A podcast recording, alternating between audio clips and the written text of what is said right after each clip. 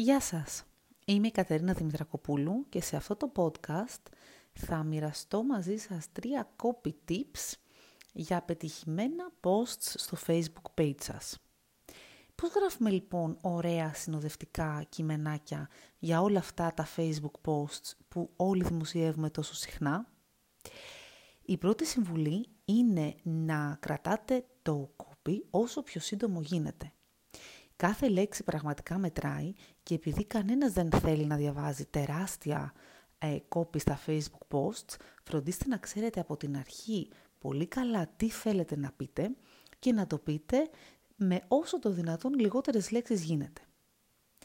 Η δεύτερη συμβουλή είναι να βάζετε το βασικό μήνυμα στην αρχή του κειμένου. Έτσι θα τραβήξετε την προσοχή του κοινού σας πιο εύκολα και θα έχετε καλύτερα αποτελέσματα.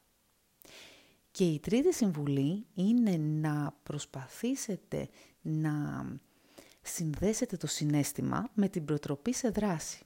Τι σημαίνει αυτό; Σημαίνει ότι το να γράφουμε ε, κείμενα που δεν έχουν ξύλινη γλώσσα είναι πολύ σημαντικό. Όπως επίσης είναι σημαντικό να κλείνουμε ε, τα κόπη με μία προτροπή σε δράση. Να δώσουμε ένα παράδειγμα.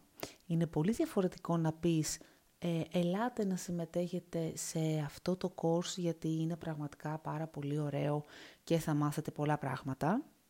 Και είναι διαφορετικό να πεις μοιράσου τώρα μια ξεχωριστή online εμπειρία εκπαίδευσης με την Okrans. Κάπως έτσι λοιπόν, κρατώντας αυτές τις τρεις απλές συμβουλές στο μυαλό σας, δηλαδή να είναι τα κόπη σύντομα, να βάζουμε το βασικό μήνυμα στην αρχή, να έχουμε συνέστημα και προτροπή σε δράση. Με αυτά λοιπόν στο μυαλό σας μπορείτε να γράψετε εξαιρετικά ωραία και πετυχημένα Facebook posts. Μείνετε συντονισμένοι για περισσότερα νέα και tips από την Oakranch.